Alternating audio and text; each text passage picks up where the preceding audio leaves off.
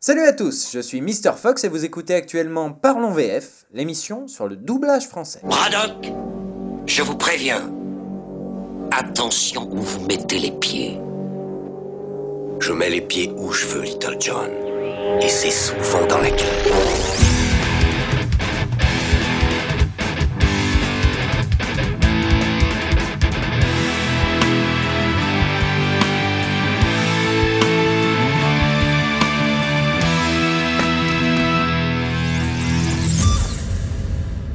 Souvenez-vous, le mois dernier, nous avons parlé de la première version française du film des studios Disney La Petite Sirène. Nous avions posé la question suivante, la première version française est-elle parfaite? La réponse fut non, mais ça s'est joué à pas grand-chose.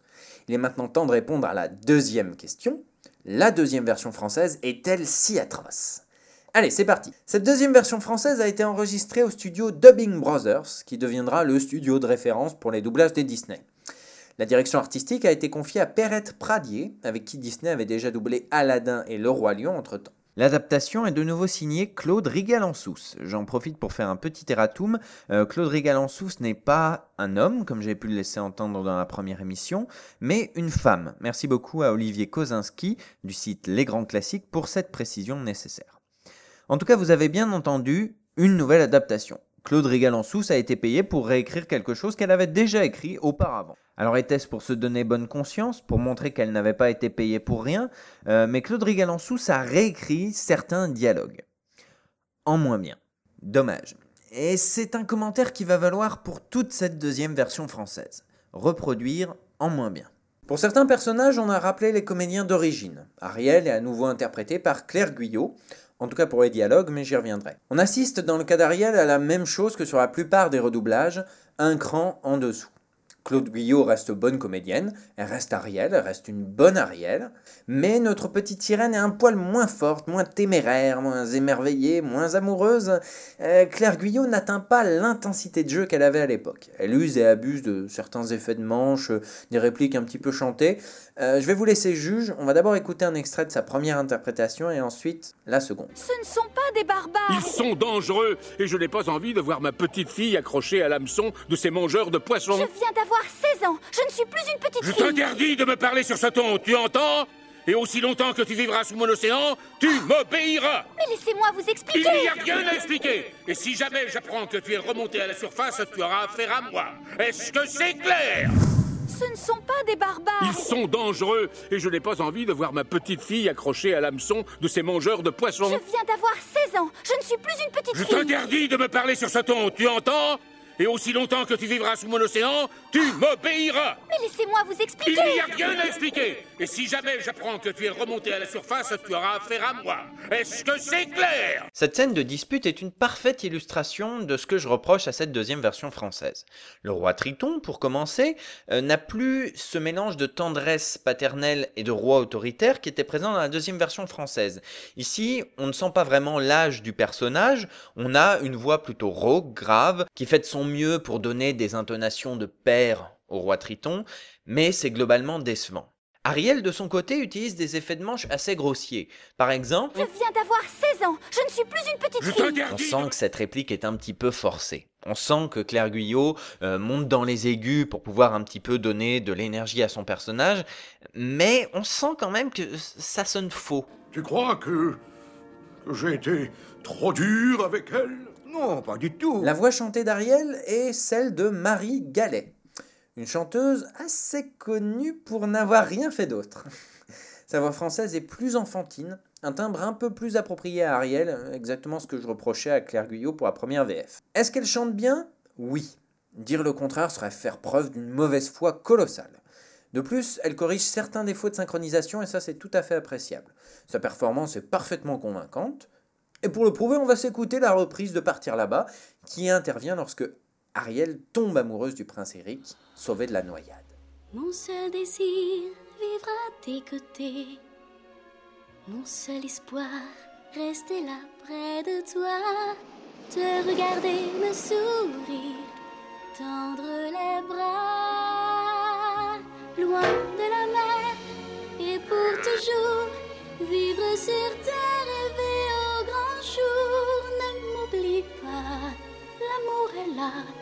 pour toi et moi.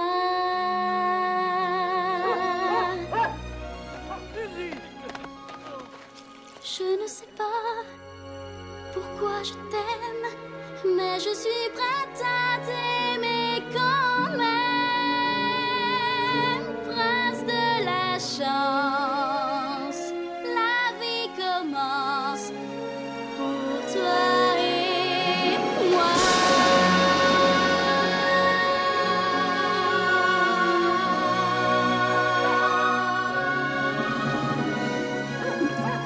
d'accord, elle chante bien. De toute manière, on l'a pas choisie uniquement parce qu'elle a un nom de caillou. Bon. Alors vous allez me dire, Mr. Fox, elle chante bien, elle corrige les défauts de synchronisation et sa voix correspond plus à celle d'une fille de 16 ans. Tu dois être content. Non, pas du tout. Parce que le passage d'une voix à l'autre est trop marqué. Ça s'entend et c'est très désagréable. Dans Le Prince d'Égypte, que j'avais chroniqué en juin, les chansons sont vraiment dissociées des dialogues et le changement de voix ne choque pas, d'autant plus que les voix sont très similaires. Ici, on passe du coq à l'âne, enfin j'exagère, mais on passe d'une voix à une autre en une fraction de seconde et ça fait sortir du film immédiatement. Écoutez plutôt. Comment est-ce qu'un monde qui fait d'aussi beaux objets peut être aussi barbare? Tous ces secrets que j'ai gardés, ne crois-tu pas que les faits m'ont comblé? Voilà, donc dans des circonstances comme ça, ou bien on garde Claire Guyot tout le long, ou bien on garde Marie Gallet. Mais là, on a une espèce de patchwork euh, de deux interprètes au registre différents, et ça ne colle pas. Parlons maintenant de Sébastien. Exit Henri Salvador et bonjour à Christophe Perrou. Lui aussi se débrouille bien, il chante juste, avec énergie, conserve cet accent si particulier. Il est bon, si si, j'oserais même dire qu'il égale presque Henri Salvador. Presque. Eh oui, presque. Parce que parfois, ou bien il en fait trop, ou bien il en fait pas assez. Mais il est loin d'être mauvais, ça c'est clair. Il est intimidé, il n'ose pas l'embrasser. S'il est sale, ça serait vraiment dommage. Adieu la fiancée. Alors, rien d'aussi mauvais que ce que j'ai pu entendre de ci de là. Maintenant, abordons le sujet qui fâche, Ursula. Bon, c'est toujours Micheline Dax, et ça, c'est très très bien. Mais au niveau de la prestation, ah, c'est vraiment en dessous. hein. Si le charisme vocal de Micheline Dax reste le même, si on est toujours attaché à cette voix si particulière, l'énergie n'est plus là. Elle fait beaucoup moins peur, ça c'est vraiment dommageable pour le film. On a vraiment l'impression qu'elle est venue en mode je m'en cogne et a fait le minimum syndical.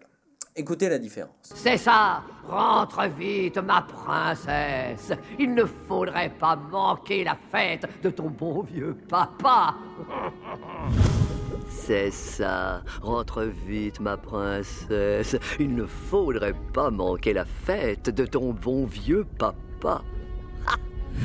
Et aujourd'hui, regardez-moi Répudié comme une vulgaire courtisane, banni de tous, exilé au bord de la famine, pendant que lui et ses misérables petits poissons galeux font la fête Et aujourd'hui, regardez-moi, répudié comme une vulgaire courtisane, banni de tout, exilé au bord de la famine. Ah, qu'ils en profitent, les scélérats Je vais bientôt leur jouer un tour à ma façon Ah, qu'ils en profitent, les scélérats, je vais bientôt leur jouer un tour à ma façon. Voilà, donc c'est quand même assez flagrant. Heureusement, et ça c'était une bonne idée, les parties chantées d'Ursula restent celles de la première version française. On peut donc encore profiter de Pauvres âmes infortunées, l'une des meilleures chansons de méchants de l'univers Disney. Je n'ai pas toujours été gentil et sincère. J'ai vraiment mérité le nom de sorcière.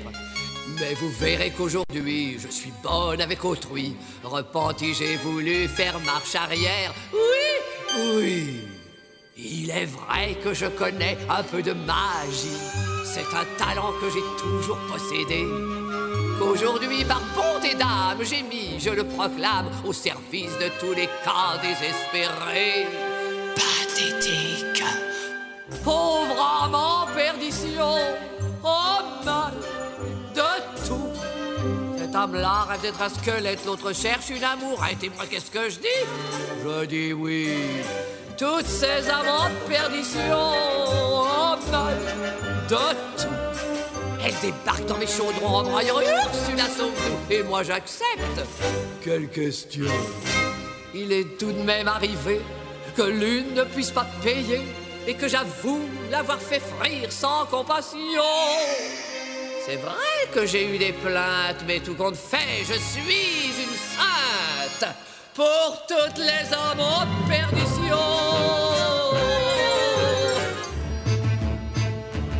Ah, je peux dire que les humains n'aiment pas les pipelettes, qu'ils pensent que les bavardes sont assommantes, que lorsqu'une femme sait tenir sa langue, elle est toujours bien plus charmante, qu'après tout, à quoi ça sert d'être savante? En plus, ils ont une sainte horreur de la conversation. Un gentleman fait tout pour l'éviter. Mais ils seront les pieds de la femme réservée. C'est la reine du silence qui se fait aimer. N'aie pas peur, pauvre amant de perdition. Décide-toi, fais ton choix. Je suis une femme très occupée et j'y passerai par la journée. Ça ne te coûtera que ta voix. Ma pauvre amant de perdition. Vraiment passer le pont, faut payer l'addition. Avale bien, respire à fond, si le contrat émet ton nom. Flat Sam, Jet je la tiens les enfants. Je complète ma collection d'une pauvre âme en perdition.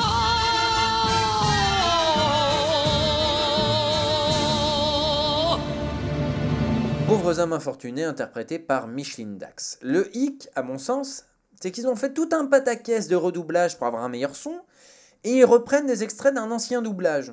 Même pas remasterisé d'ailleurs, la, différence de son s'entend. C'est paradoxal, non? Enfin, c'est mieux que d'avoir quelqu'un d'autre, je pense. Alors au final, est-ce que cette version française est si mauvaise que ça?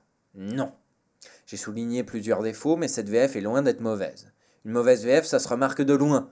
C'est quand les voix ne sont pas synchronisées avec les lèvres, quand les comédiens ont 30 ans de plus que le rôle, quand les chansons ne tiennent pas debout. Ici, ce n'est pas le cas du tout. Le vrai problème de cette VF, c'est quand on la compare à la première. Seule, elle est bien cette VF. Un enfant qui n'a jamais entendu la première VF s'attachera à celle-ci. Elle tient la route et elle s'écoute avec plaisir. Alors l'heure est venue de dresser un bilan de ces deux émissions. La première version française est-elle si parfaite? Non. La deuxième version française est-elle si catastrophique? Non plus. Est-ce que ça valait le coup de s'énerver? Oui, définitivement oui. Bon, d'une part, même si j'ai minimisé la perfection de la première version française, et même si j'ai tiré vers le haut la deuxième, la différence de niveau est flagrante. Hein. La première VF est mieux que la deuxième, et si Disney n'avait pas corrigé son erreur en la rééditant en 2006, on aurait assisté à la disparition d'une excellente version française au profit d'une moins bien. La qualité sacrifiée sur l'autel du son haute définition, euh, triste. D'autre part, ce qu'il ne faut pas oublier, c'est l'attachement des gens à une version française. La petite sirène est sortie pile poil au moment de la démocratisation des magnétoscopes dans les foyers français et tous les enfants de la planète ont eu dans leur coffre à jouets une VHS Disney. Majoritairement le Roi Lion et Aladdin, mais aussi La Belle et la Bête et la Petite Sirène. Ne mentez pas, on a tous eu ces cassettes-là. Tous Et faire disparaître cette VF, c'est faire disparaître une partie de l'enfance de toute une génération. Aujourd'hui, La Petite Sirène est ressortie en Blu-ray. La première version française a retrouvé la place qui lui incombait. Tout est bien qui finit bien. Loin de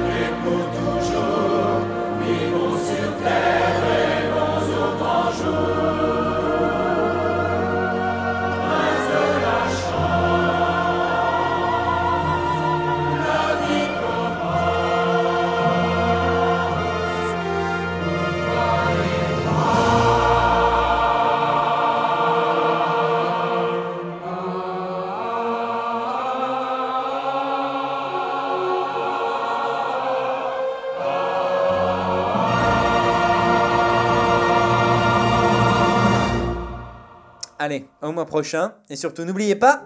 Je mets les pieds où je veux, Little John. Et c'est souvent dans la gueule.